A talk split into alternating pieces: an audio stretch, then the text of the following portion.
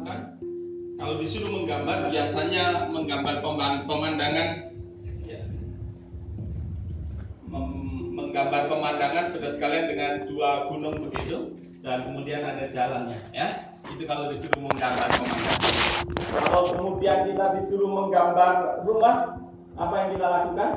Kita gambar temboknya, kita gambar atapnya, kemudian kelihatan itu rumah bagus.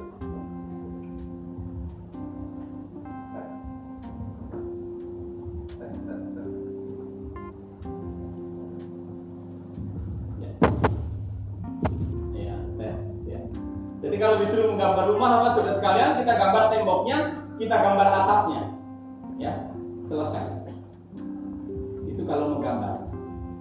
Kalau kita membuat rumah, saudara sekalian, mungkinkah kita membuat temboknya dulu? Mungkinkah kita membuat atapnya dulu? Tidak. Apa yang harus kita lakukan? Dasarnya dulu, fondasinya dulu. Nah, kalau kita menggambar rumah, fondasinya nggak kelihatan, nggak masalah. Rumah itu berdiri.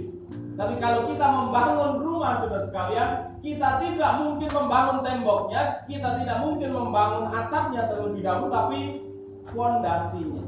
Nah, kalau kita bicara tentang fondasi dasar, bagian bangunan yang berada di bawah permukaan tanah, kita semua setuju bahwa justru bagian itu sangat penting. Karena bagian bawah ini, fondasi ini yang menopang sehingga bangunan yang ada di atasnya bisa dibangun secara maksimal. Jadi kalau bagian bawah tidak kokoh, fondasinya tidak kokoh, maka bangunan di atasnya juga mengkhawatirkan. Pada tahun seribu seratus tujuh puluh empat, saudara sekalian, seorang arsitek yang bernama Bonanno Pisano membangun sebuah menara yang kemudian hari menara itu menjadi sangat terkenal. Menara itu terkenal bukan karena tingginya, menara itu terkenal bukan karena keindahannya, meskipun desain dari menara itu sangat indah. Tapi menara tersebut terkenal karena keadaannya yang miring. Menara yang kemudian dikenal sebagai Menara Pisa ini merupakan bangunan, saudara sekalian, delapan lantai, dan dibangun di kota Pisa. Merupakan menara dari katedral yang berada di kota Pisa, Italia. Nah, saat pembangunan menara ini sampai di lantai tiga, saudara sekalian, arsitek menemukan bahwa bangunan ini dalam keadaan miring karena fondasinya yang tidak cukup kuat, tanahnya lembek dan dangkal. Jadi bangunan ini hanya terdiri fondasi yang sekitar tiga meter saja. Dan karena itu setelah sampai di lantai ketiga, keadaannya menjadi miring. Meskipun miring, saudara sekalian, tapi menara ini kemudian terus dilanjutkan pembangunannya sampai di lantai delapan dan selesai sekitar tahun seribu tiga ratus dua puluhan. Tentu saja setelah berhenti beberapa kali karena perang. Sejak menara ini selesai dibangun, berbagai upaya sudah dilakukan untuk menahan supaya menara ini tidak semakin miring dan akhirnya roboh. Dan memang usaha itu berhasil untuk menghentikan supaya menara ini tidak semakin miring. Tetapi untuk membuat menara ini menjadi tegak, saudara sekalian, sampai sekarang tidak berhasil. Nah, kisah tentang Menara Pisa ini menunjukkan kepada kita, saudara sekalian, sekali lagi pentingnya sebuah fondasi dari bangunan. Karena fondasi itu yang menentukan apakah bangunan yang ada di atasnya ini menjadi bangunan yang maksimal atau tidak. Demikian juga kehidupan rohani kita. Kehidupan rohani kita, saudara sekalian, ditentukan apakah kita punya fondasi kehidupan yang kokoh atau tidak. Dan kekokohan kehidupan rohani kita sesungguhnya sangat tergantung dari fondasi hidup kita. Tidak ditentukan indahnya gedung tempat kita ibadah, tidak ditentukan oleh alat musik yang digunakan, tidak ditentukan karena liturgi atau tertib acara yang sudah disusun. Saudara sekalian, kekokohan dari kehidupan kekristenan kita sesungguhnya ditentukan karena fondasi hidup kita. Nah, kalau kita mau mempelajari ini, saudara sekalian, apa yang menjadi fondasi kehidupan dan apa yang harus kita lakukan supaya hidup kita ini bisa maksimal, saya mengajak kita mari membuka Alkitab kita. Kita membaca dari kitab Ibrani pasal yang kesebelas. Ibrani pasal yang kesebelas, ayat yang pertama sampai ayat yang ketiga. Dikatakan demikian firman Tuhan.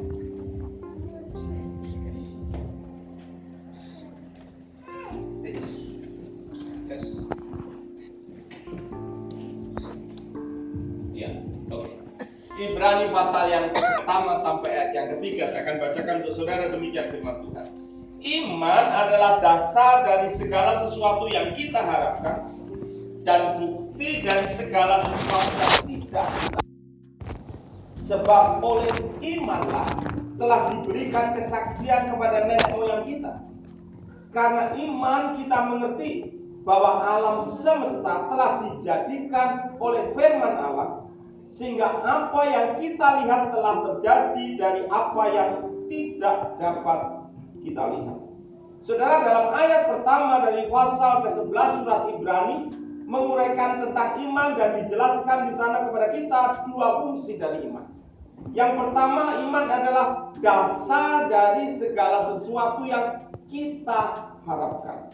Dijelaskan bahwa iman adalah dasar, sedangkan apa yang kita harapkan merupakan bangunan yang ada di atasnya. Apa yang kita harapkan? Tentu kehidupan yang maksimal, supaya hidup kita di dunia ini yang hanya satu kali. Saudara, kita hidup di dunia ini hanya satu kali, bukan dua kali, apalagi berkali-kali. Nah, hidup yang satu kali ini, saudara sekalian, supaya sesuai dengan rancangan Tuhan, sehingga hidup kita ini maksimal. Iman adalah dasar dari segala sesuatu yang kita harapkan, bukan yang kita inginkan. Keinginan dan harapan itu dua hal yang berbeda. Keinginan biasanya berdasar kepada keinginan kita, egonya kita sebagai manusia, kemauan kita sebagai manusia. Sementara harapan adalah janji Tuhan dalam hidup kita, apa yang Tuhan rancangkan di dalam hidup kita, kehendaknya di dalam kehidupan kita. Sudah menjadi kenyataan atau belum? Mungkin belum. Kapan? Bisa dua jam lagi, bisa satu minggu lagi, bisa satu bulan lagi, bisa tahun depan, bisa sepuluh tahun lagi, saudara sekalian. Tapi dengan iman, kita akan menerima apa yang Tuhan rancangkan itu di dalam kehidupan kita. Amin, saudara sekalian. Jadi definisi sederhana dari iman saya bisa sampaikan begini. Iman itu percaya dan mempercayakan diri kepada satu pribadi yang dapat diandalkan, itu iman. Iman adalah percaya dan mempercayakan diri kepada satu pribadi yang dapat diandalkan. Jadi ada tiga unsur di sana. Percaya, mempercayakan diri, dan yang ketiga pribadi yang dapat diandalkan. Sebagai contoh, saudara sekalian, kalau sekarang saudara duduk di kursi yang saudara duduki itu, pertanyaannya mengapa saudara duduk di kursi itu? Kita punya berat badan yang berbeda-beda. Ada yang lima puluh, ada yang tujuh puluh, ada yang mungkin lebih dari seratus kilo. Pertanyaannya mengapa saudara berani duduk di kursi itu? Mengapa saudara mempercayakan diri saudara di kursi itu? Karena saudara yakin kursi itu dapat menopang saudara, sehingga ketika saudara duduk di atasnya, saudara tidak roboh, saudara tidak jatuh. Tapi iman tidak hanya percaya dan mempercayakan diri, harus mempercayakan diri kepada satu pribadi yang dapat diandalkan, itu iman. Jadi iman itu tidak sekedar percaya. Kalau saudara percaya ada kardus tempat televisi itu, Sudah diambil televisinya, saudara taruh di depan, dan saudara yakin, hakul yakin, sangat yakin kalau saudara duduk di situ bisa menopang tubuh saudara. Saudara duduk di atas kardus itu, apa yang akan terjadi? Tetap saja jebol. Ya. Jadi iman itu tidak hanya sekedar percaya dan mempercayakan diri, sudah sekali. Kita harus mempercayakan diri kepada pribadi yang dapat diandalkan. Dan saya mau tegaskan kepada saudara, satu-satunya pribadi yang dapat diandalkan di seluruh muka bumi ini adalah Yesus Kristus. Amin. Jadi iman itu sudah sekali harus mempercayakan diri kita kepada Yesus Kristus pribadi yang dapat diandalkan di dalam segala perkara. Iman itu tidak berbicara tentang kekuatan, tentang kehebatan, tentang kesanggupan dan kemampuan kita. Tapi iman itu berbicara tentang kehebatan, kekuatan, kesanggupan dari pribadi yang kita percaya itu.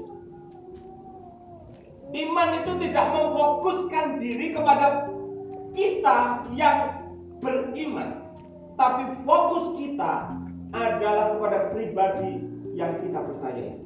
Itulah iman, saudara sekalian. Dan pada saat kita berani mengatakan, Tuhan aku percaya, dan aku mempercayakan hidupku, aku mempercayakan keluargaku, aku mempercayakan studiku, aku mempercayakan usaha pekerjaanku, aku mempercayakan masa depanku kepadamu, maka perkara-perkara besar akan terjadi dalam hidup kita. Amin, saudara sekalian. Jadi iman itu percaya dan mempercayakan diri kepada pribadi yang dapat diandalkan. Yang kedua, fungsi iman itu bukti dari segala sesuatu yang tidak kita lihat. Semua yang ada di dunia ini, saudara sekalian, dapat dikelompokkan ke dalam dua kelompok. Yang pertama, hal-hal yang dapat kita lihat, artinya ada di depan kita, kita bisa tangkap dengan panca indera kita. Yang kedua, hal-hal yang tidak dapat kita lihat. Nah, hal-hal yang tidak dapat kita lihat juga dapat digolongkan pada dua kelompok. Tadi yang pertama, dapat kita lihat dan tidak dapat kita lihat. Yang tidak dapat kita lihat juga dua kelompok. Yang pertama, tidak dapat kita lihat karena memang tidak ada. Impian kosong. Kata orang Betawi itu pepesan kosong. Tapi yang kedua, tidak kita lihat tapi nyata, tapi ada. Sebagaimana dituliskan dalam Ibrani pasal yang kesebelas ayat yang kedua dan ketiga, bumi ini ada, kita tidak melihat bagaimana kejadiannya karena kita belum lahir. Zaman dulu, tapi ada bagaimana diciptakan oleh Tuhan. Dan yang kedua, tidak kita lihat janji-janji Tuhan, belum kita terima, tapi akan kita terima. Amin, saudara sekalian. Jadi segala sesuatu yang tidak kita lihat itu bisa kita terima, kita dapat karena iman, saudara sekalian. Saya mau tegaskan begini, kalau kita hanya berdasarkan kepada panca indera, maka kita hanya akan menerima segala sesuatu terbatas. Tetapi kalau kita mendasarkan hidup kita kepada iman di dalam Yesus Kristus, kita akan menerima hal-hal yang lebih dari apa yang kita harapkan. Amin. Tidak terbatas, no limit. Kenapa? Karena kita punya Tuhan yang sanggup melakukan hal-hal yang besar dan terus akan melakukan hal-hal yang besar dalam hidup kita. Amin, saudara sekalian. Itulah sebabnya dalam Ibrani, dalam dua Korintus lima ayat tujuh dikatakan, sebab hidup kami adalah hidup karena percaya, bukan karena melihat. Dan kalau kita hidup berdasarkan iman, sekali lagi, kita dapat menjangkau hal-hal yang tidak kita lihat namun ada, yaitu janji-janji Tuhan di dalam firman. Adakah dari saudara yang suka nonton film? Film apa yang saudara suka nonton? Saya dan istri agak suka nonton juga, saudara sekali. Dulu sebelum kami menikah, saya mungkin hampir tiap minggu nonton sama istri. Sekarang ya sekali-sekali. Ada dua jenis film yang suka ditonton oleh istri saya. Yang pertama itu kami suka berdua saya suka, dia suka, yaitu film action. Cino ngamuk itu kami suka. Nah, film-film begitu kami suka nonton. Ada jenis film yang kedua yang saya tidak begitu suka untuk menontonnya, tapi istri saya suka menonton. Mungkin juga beberapa dari saudara suka menonton, yaitu film India. Film India itu lamanya ampun-ampun sudah tiga jam. Tapi ya banyak orang suka nonton film India. Kenapa? Karena pada umumnya hampir semua film India itu berakhir dengan happy ending. Hampir semua. Jadi meskipun di tengah jalan ada banyak pergumulan di sana, meskipun di tengah-tengahnya itu ada banyak masalah yang terjadi, sampai bingung harus lakukan apa, lihat pohon dia nari-nari, muter-muter, ada tiang listrik, dia putar-putar, dan sebagainya. Ada alasannya dia nyanyi, ada nggak tidak ada alasan juga dia nyanyi, segala macam, sudah sekalian sampai nangis-nangis, dan macam-macam terjadi selama tiga jam itu. Tapi akhirnya happy ending. Nah, karena happy ending, orang suka untuk menontonnya. Itu juga kita suka, sudah sekalian, sesuatu yang berakhir dengan indah, happy ending. Kalau saudara suka cerita Snow White, karangan dari Andersen dari Denmark, cerita anak-anak, Snow White dan segala macam itu, ceritanya selalu berakhir begini. Kemudian sang putri bertemu dengan sang pangeran, dan kemudian mereka hidup bersama, menikah, bahagia untuk selama-lamanya.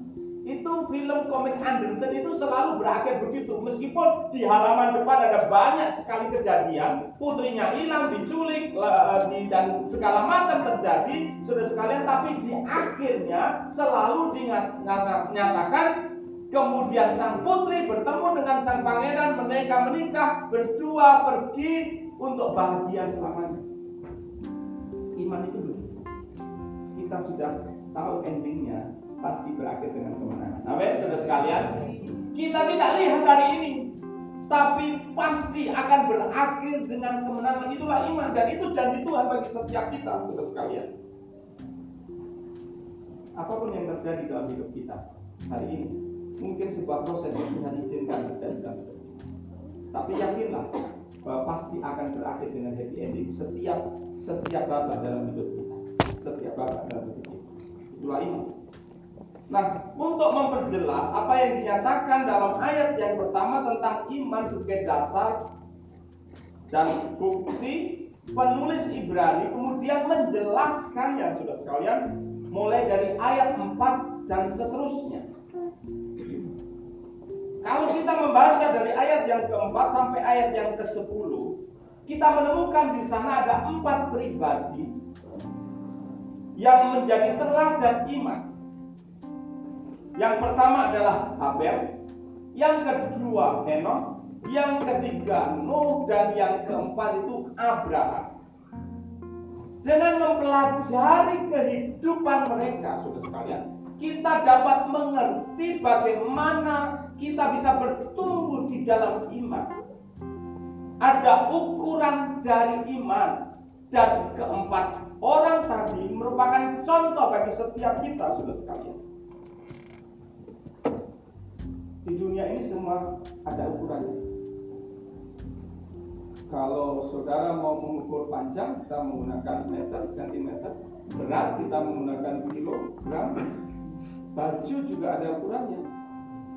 Ada, kalau laki-laki itu lima belas setengah, enam belas, tujuh belas, delapan belas, dan seterusnya. Kalau perempuan, kalau saya nggak salah, enam, delapan, sepuluh, dua belas, empat belas, dan seterusnya. Kaos ada ukurannya, ada S, ada M, ada L. Semua di dunia ini ada ukurannya. Sepatu juga begitu, sekali. Kalau kita mau mengukur suhu, kita menggunakan apa? Termometer.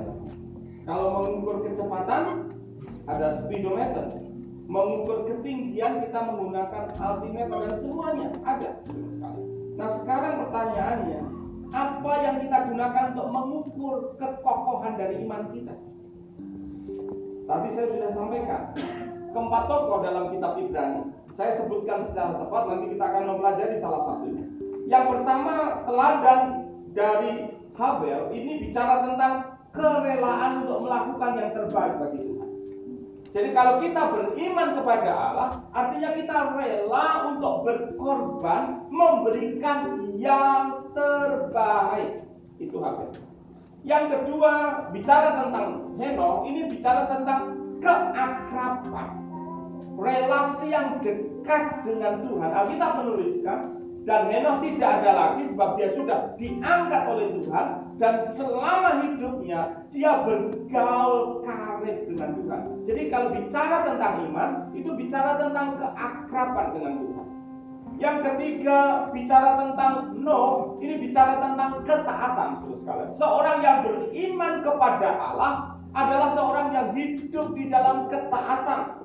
Nuh di dalam ayat yang ketujuh dan seterusnya membangun bahtera, membangun kapal, bukan perahu kecil, bukan sampan, terus kalian, tapi perahu yang besar di atas bukit. Tapi dia meskipun menjadi bahan tertawaan, dia taat untuk melakukannya. Itu loh.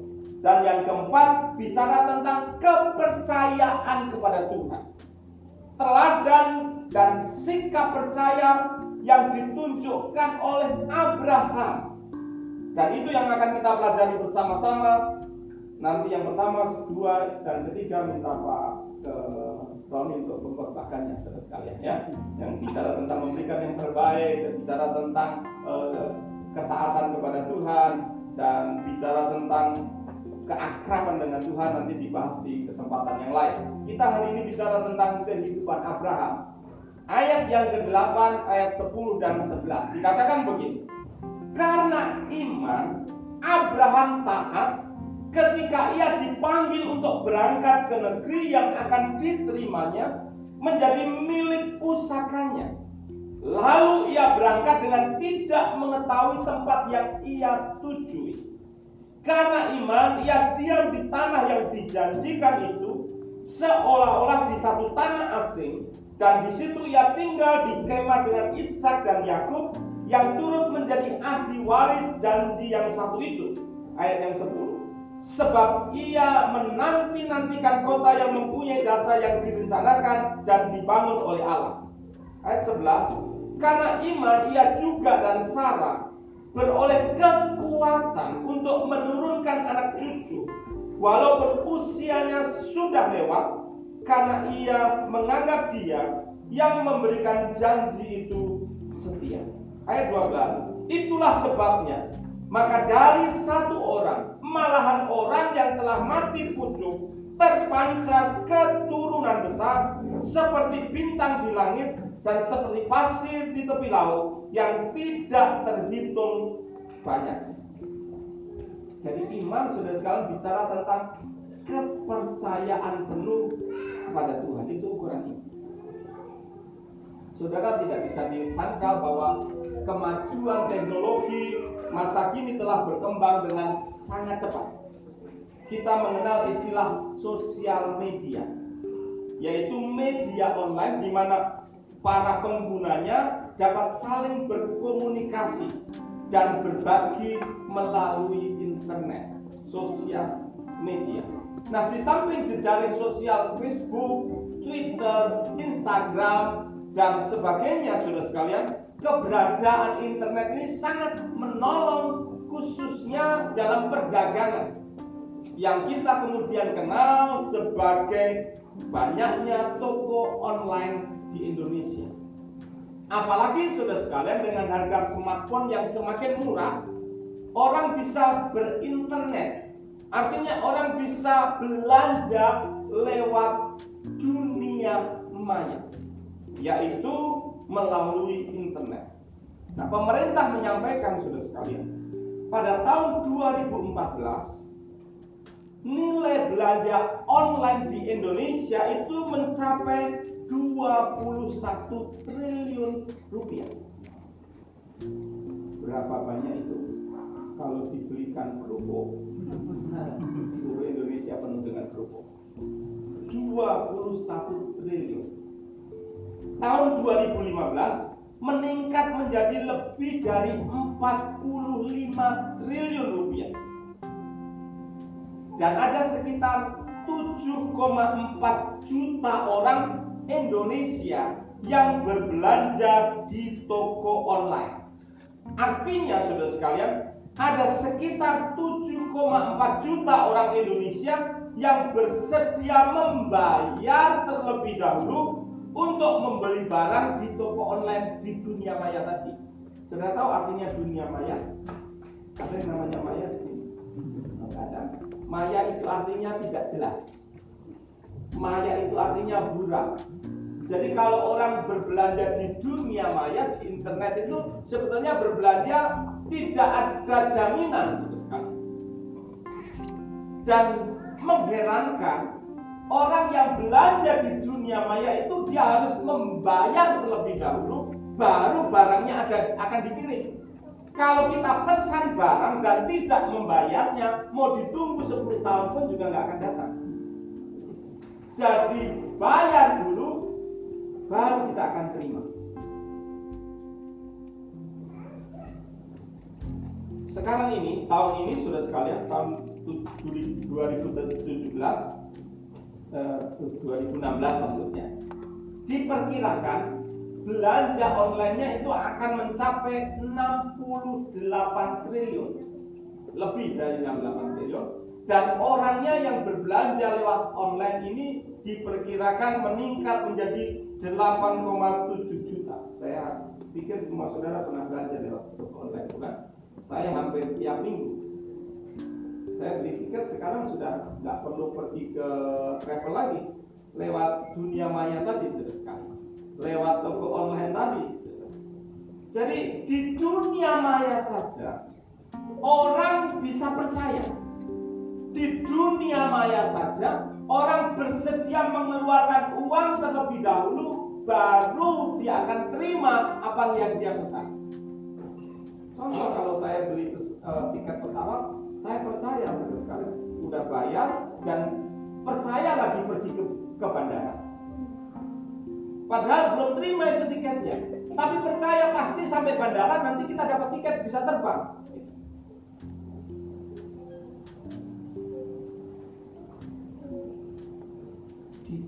Maya, di dunia yang tidak jelas saja orang itu semakin banyak yang percaya. Aneh kalau orang Kristen kemudian tidak mempercayakan hidup kita kepada Tuhan. Nanti maksud saya, di dunia yang maya saja orang semakin banyak yang percaya, termasuk saudara. Makanya kita menggunakan toko online. Tapi aneh kalau ada orang Kristen yang tahu bahwa Tuhan sanggup melakukan perkara-perkara besar, Tuhan sanggup melakukan perkara-perkara yang hebat, tapi tidak bersedia mempercayakan hidupnya kepada Tuhan yang sanggup melakukan perkara-perkara yang hebat itu. Dan inilah ironisnya, orang Kristen disebut sebagai orang percaya, tapi kurang percaya gitu. Sementara orang yang mungkin bukan Kristen, dia percaya di dunia maya itu bisa dipercaya. Aneh kan? Tapi itulah dunia saudara sekali. Nah, Abraham adalah contoh dari orang yang percaya dan bertindak berdasarkan iman percayanya itu. Saya baca lagi ayat yang kedelapan. Karena iman Abraham taat ketika ia dipanggil untuk berangkat ke negeri yang akan diterimanya menjadi milik pusakanya. Lalu ia berangkat dengan tidak mengetahui tempat yang ia tuju. Abraham percaya kepada janji Tuhan.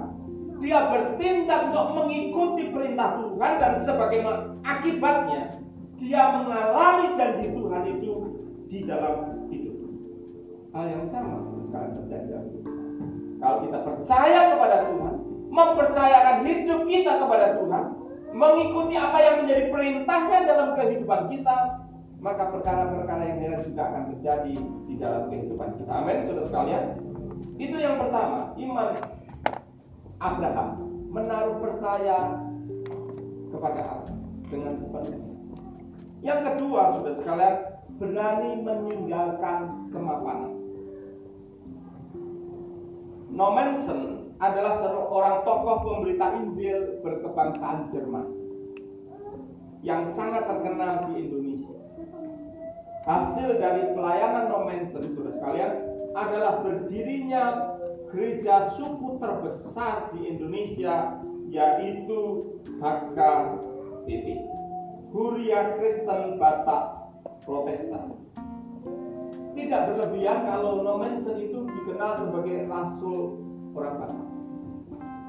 Dia sudah memberikan seluruh hidupnya bagi pekabaran Injil di Toba dan sekitarnya, saudara sekalian. Bagi orang Batak, Nomensen bukan hanya tokoh pemberita Injil, tapi juga seorang yang membawa perubahan yang sangat besar dalam hidup masyarakat, baik di dalam pendidikan, di dalam kesehatan, di dalam kesejahteraan. Selama berada di tanah Batak, saudara sekalian, Nomensen itu telah mendirikan lima ratus sepuluh sekolah dengan jumlah murid lebih dari tiga puluh dua ribu orang. Nah, ketaatannya dan kepercayaannya kepada Tuhan telah membawa Nomensen dari Jerman pada tahun seribu delapan ratus enam puluh dua untuk melangkah pergi ke Indonesia. Satu tahun kemudian, kira-kira dia baru sampai. Perjalanan yang sangat sulit waktu itu. Beberapa bulan kemudian, tidak sampai satu tahun, dia sampai di Indonesia. Kisah Nomensen ini mengingatkan kepada kita seorang keteguhan imannya kepada janji Tuhan, keteguhan imannya kepada perintah Tuhan. Dia bersedia meninggalkan kenyamanan. Dia bersedia meninggalkan kemapanan dari negeri yang nyaman dan enak di Jerman sana untuk datang ke Indonesia. Saudara, berkali-kali dia mengalami sakit dan hampir mati karena pelayanannya di Indonesia. Tapi keteguhan imannya membawa dia menjadi seorang yang sangat terkenal di dunia misi. Nomensen. Abraham sama. Dia meninggalkan sanak saudaranya, dia meninggalkan keluarganya, dia meninggalkan negerinya karena imannya kepada Tuhan, karena keyakinannya kepada Tuhan. Saudara, iman itu artinya kita bersedia meninggalkan zona nyaman kita. Iman itu artinya kita bersedia berubah. Memang berubah tidak asal berubah, tapi berubah menuju kepada kebaikan. Amin, saudara sekalian. Berubah itu tidak mudah. Tidak semua orang senang untuk berubah. Tapi kalau kita hidup di dalam iman, kita harus mau berubah. Amin, saudara sekalian. Orang yang tidak mau berubah itu tidak mau maju. Orang yang mau berubah menuju kebaikan, maka janji Tuhan akan digenapi di dalam kehidupannya. Amin, saudara sekalian. Itu yang juga harus terjadi dalam kehidupan kita. Pertanyaannya sekarang, mengapa kita percaya kepada Allah? Mengapa kita bersedia meninggalkan zona nyaman kita? Karena kita meyakini bahwa Allah yang kita kenal di dalam Yesus Kristus adalah Allah yang mengasihi kita. Amin. Dia Allah yang baik yang dapat diandalkan dalam segala sesuatu. Lagu pujian yang kita nyanyikan tadi menyatakan kepada kita betapa dahsyat perbuatan tangan Tuhan itu dalam kehidupan kita. Amin, saudara sekalian. Jadi yang pertama, karena kebaikan. Saya tidak pernah melupakan peristiwa ini.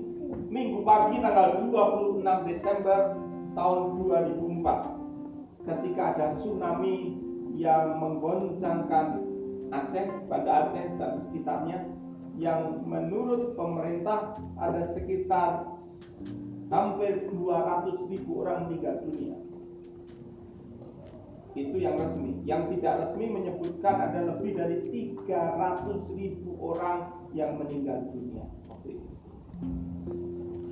Nah, di samping peristiwa itu, saudara sekalian, ada satu peristiwa yang menjadi catatan juga. Pada hari itu, bagi seorang anak muda yang bernama Martunis. Martunis adalah seorang anak yang usianya sekitar enam tahun. Dan biasa di akhir pekan, di hari Minggu, dia main sepak bola. Dan ketika dia main sepak bola itu, sudah sekalian, kemudian peristiwa tsunami terjadi yang menewaskan ribuan orang tadi, tapi Martunis berhasil selamat lebih dari sembilan belas hari, tepatnya dua puluh satu hari. Yang menjadikan Martunis istimewa bagi para penggemar sepak bola, bagi Cristiano Ronaldo, bagi masyarakat Portugal khususnya, karena pada waktu dia main sepak bola dan hanyut dan bertahan hidup sampai dua puluh satu hari tadi, dia sedang menggunakan kaos tim nasional Portugal. Martunis kemudian, saudara sekalian, diambil anak angkat oleh Cristiano Ronaldo. Sekarang di usianya yang ke delapan belas tahun, dia berada di Portugal, lebih tepatnya dia sedang berlatih di klub Sporting Lisbon di Portugal, tempat di mana dulu Cristiano Ronaldo mengawali karirnya. Sporting Lisbon yang minggu lalu bertanding melawan Real Madrid di Piala Champions dengan kemenangan Real Madrid dua satu. Martunis menyebut dirinya sangat bahagia berada di klub Sporting Lisbon yang memungkinkan mimpinya dapat menjadi kenyataan. Dan dia sangat bersemangat berlatih di klub Sporting Lisbon hari ini. Saya mau tegaskan, kalau manusia saja dapat menyatakan kebaikannya kepada seseorang yang menjadi penggemarnya, saudara, luar biasa bagi Martunis diambil anak angkat oleh Cristiano Ronaldo itu. Nah, kalau seorang Cristiano Ronaldo yang hidupnya nggak karuan saja, meskipun duitnya banyak, kalian bisa menyatakan kebaikan kepada orang lain, apalagi Tuhan. Amin. Amin. Dia bahkan rela mati bagi kita. Dan kalau dia sudah rela mati bagi kita untuk menyelamatkan kita, itu yang terpenting supaya kita setelah meninggalkan dunia ini bisa tinggal di surga. Apalagi untuk hal-hal yang lain, saudara sekalian. Dia menjamin masa depan kita. Amin. Dia menjamin hidup kita. Kalau manusia saja dapat menyatakan kebaikan kepada seseorang, terlebih lagi Tuhan. Dia menyatakan kebaikannya kepada kita. Roma empat ayat delapan belas berkata begini, sebab sekalipun tidak ada dasar untuk berharap, namun Abraham berharap juga dan percaya bahwa ia akan menjadi bapa banyak bangsa menurut yang telah difirmankan, demikianlah banyaknya nanti keturunanmu. Saudara sekalian, kalau Abraham diberkati oleh Tuhan menjadi bapa banyak bangsa, di usia lanjut Tuhan mengaruniakan keturunan kepadanya, itu terjadi semata-mata karena kebaikan Tuhan di dalam hidupnya. Semata-mata karena kebaikan Tuhan. Dan hal yang sama berlaku juga bagi kita. Artinya bagi kita terbuka kesempatan yang sama untuk bisa diberkati oleh Tuhan, karena Tuhan itu baik. Amin, saudara sekalian.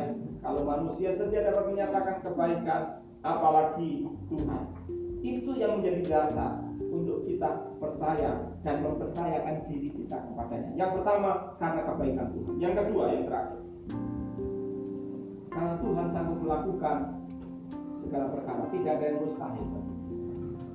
Karena itu, saudara sekalian, sudah sewajarnya kita ini mempercayakan hidup kita kepadanya.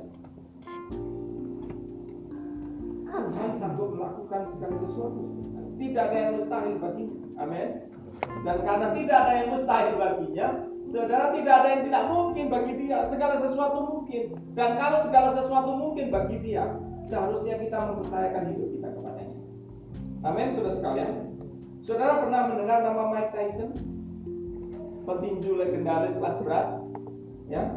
Dia petinju kelas berat, dikenal sangat agresif dan buas dengan pukulan-pukulan yang sangat mematikan, disertai dengan postur tubuh yang gempal dengan leher beton, saudara sekalian, leher yang kokoh dan kuat, saudara sekalian, lehernya pendek tapi kokoh, saudara sekalian, mendukung perkembangannya menjadi seorang petinju yang sangat terkenal. Di usia yang masih sangat muda, dua puluh tahun, dia sudah menjadi juara dunia tinju kelas berat untuk tiga badan dunia tinju. Tiga badan dunia tinju itu selalu ribut, selalu bersaing, jarang ketiga-tiganya mengakui orang yang sama menjadi juara dunia, itu jarang. Tapi di usia yang masih sangat muda, Mike Tyson sudah dinobatkan menjadi juara tinju kelas berat versi W B C, W B A, dan I B F zaman itu. Nah, sejumlah petinju itu terkapar dengan pukulan-pukulan dari Mike Tyson, baik K O maupun T K O, saudara sekalian. Dan banyak dari mereka, lawan-lawannya itu menyerah di bawah satu menit. Banyak terjadi. Dan lawan yang paling cepat dipukul K O oleh Mike Tyson itu namanya Marvis Frazier, anaknya Joe Frazier. Pertandingan itu berlangsung pada tanggal dua puluh enam Juli tahun delapan puluh enam. Berlangsung sangat singkat, hanya hitungan detik. Jadi di ronde pertama, Mike Tyson langsung menyudutkan Frazier dengan pukulan-pukulannya, uppercutnya, menghantam dagu dari Frazier di detik yang kedua belas. Dan dia masih berusaha untuk memberikan perlawanan, tapi sejarah menunjukkan kepada kita di detik yang kesembilan belas, Marvis Frazier jatuh terkapar. Hanya hitungan detik. Saudara, kalau manusia saja bisa membalikkan keadaan dalam hitungan detik, Tuhan tidak perlu hitungan detik, karena tidak ada yang mustahil bagi Dia. Dia sanggup melakukan segala perkara. Saudara boleh sebutkan apa saja masalah yang saudara hadapi. Saudara boleh nyatakan apa saja pergumulan yang sedang ada di dalam hidup saudara.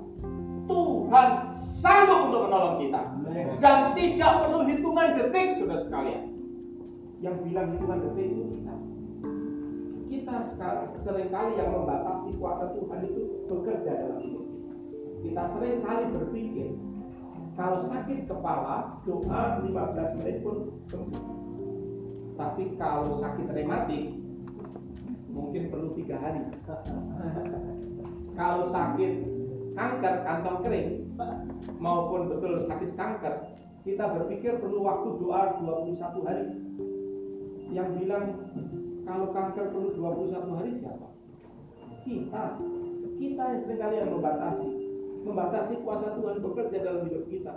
Kalau penyakit begini, persoalan begini, sebentar Tuhan juga bisa tolong. Kalau ini agak berat, Tuhan agak susah sedikit sehingga perlu waktu seminggu. Kalau ini lebih berat lagi, Tuhan perlu berpikir terlebih dulu bagaimana caranya untuk menolong kita. Waktunya lebih panjang, mungkin empat puluh hari. Siapa bilang sebentar? Bagi Tuhan tidak ada yang mustahil. Amin. Sama mudahnya bagi Tuhan untuk menolong kita. Dan kalau kita meyakini hal ini, saudara sekalian, maka kita akan hidup di dalam kemenangan. Saya mendorong setiap kita, mari kita menaruh iman percaya kita kepada pribadi yang dapat diandalkan di dalam segala perkara.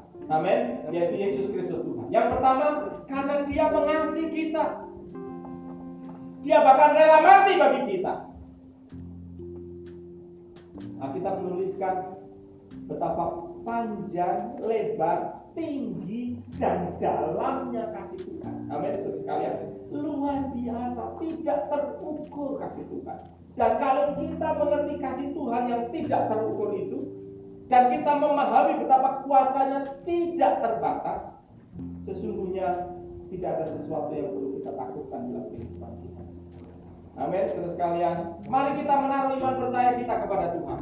Saya mengundang pemain musik maju ke depan. Kita nyanyikan lagu Janjimu Seperti Fajar. Saudara, bicara tentang janji, saya ingin sampaikan hal ini.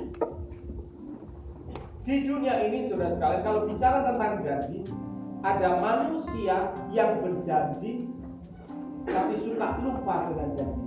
Kenapa? Saking banyaknya janji yang dia sampaikan. Itu manusia. Yang kedua, kalau kita bicara tentang janji, ada orang yang berjanji tapi tidak mampu untuk menepati janji. Kenapa? Karena kemampuannya terbatas. Kemampuannya terbatas. Lautan pun akan itu seberangi katanya. Boro-boro menyeberangi lautan. Baru hujan pun udah bisa, nggak bisa antar. Gitu. Nah, nggak bisa ngantar ke dokter hari ini. Banjir katanya. Padahal baru hujan. Semata kaki. Ya bagi semut memang banjir semata kaki. Nah, dia sudah nggak bisa. Kemampuannya terbatas. Tapi yang menyedihkan ada yang ketiga. Manusia berjanji, dia tidak ada keinginan untuk menepati janji. Tapi hari ini saya mau tegaskan kepada kita, kita punya Tuhan yang berjanji dan dia tidak pernah lupa dengan janji. Amin. Amin. Di tepuk tangan semua. Dia Allah yang berjanji dan dia sanggup untuk menepati janjinya. Kuasanya tidak terbatas. Dia Allah yang berjanji dan dia mau janjinya digenapi dalam hidup kita, karena dia mengasihi setiap kita. Dia menjamin masa depan kita, dia menjamin keluarga kita, dia menjamin hidup kita, dia menjamin anak-anak kita. Dan dengan keyakinan itu, saudara sekalian, mari kita terus percaya dan berharap kepada Tuhan. Pada para pemain bola singkat yang masih berdepan, kita nyanyikan lagi ini.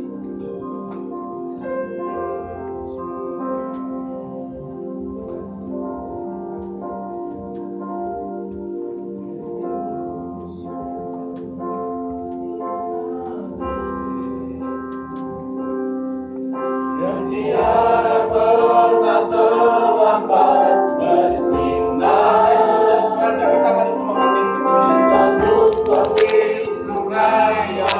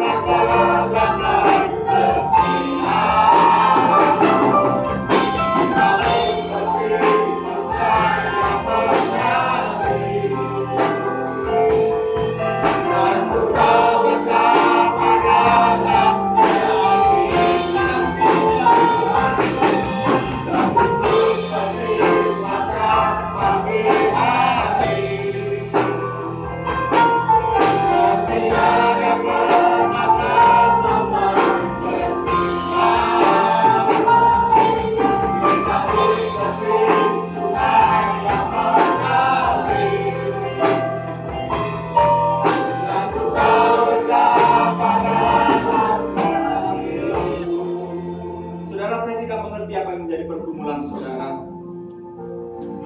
Tapi Tuhan mengerti apa yang menjadi pergumulan saudara. Tuhan mengerti apa yang menjadi persoalan yang sedang saudara hadapi. Tuhan mengerti apa yang menjadi kesulitan yang sedang saudara hadapi.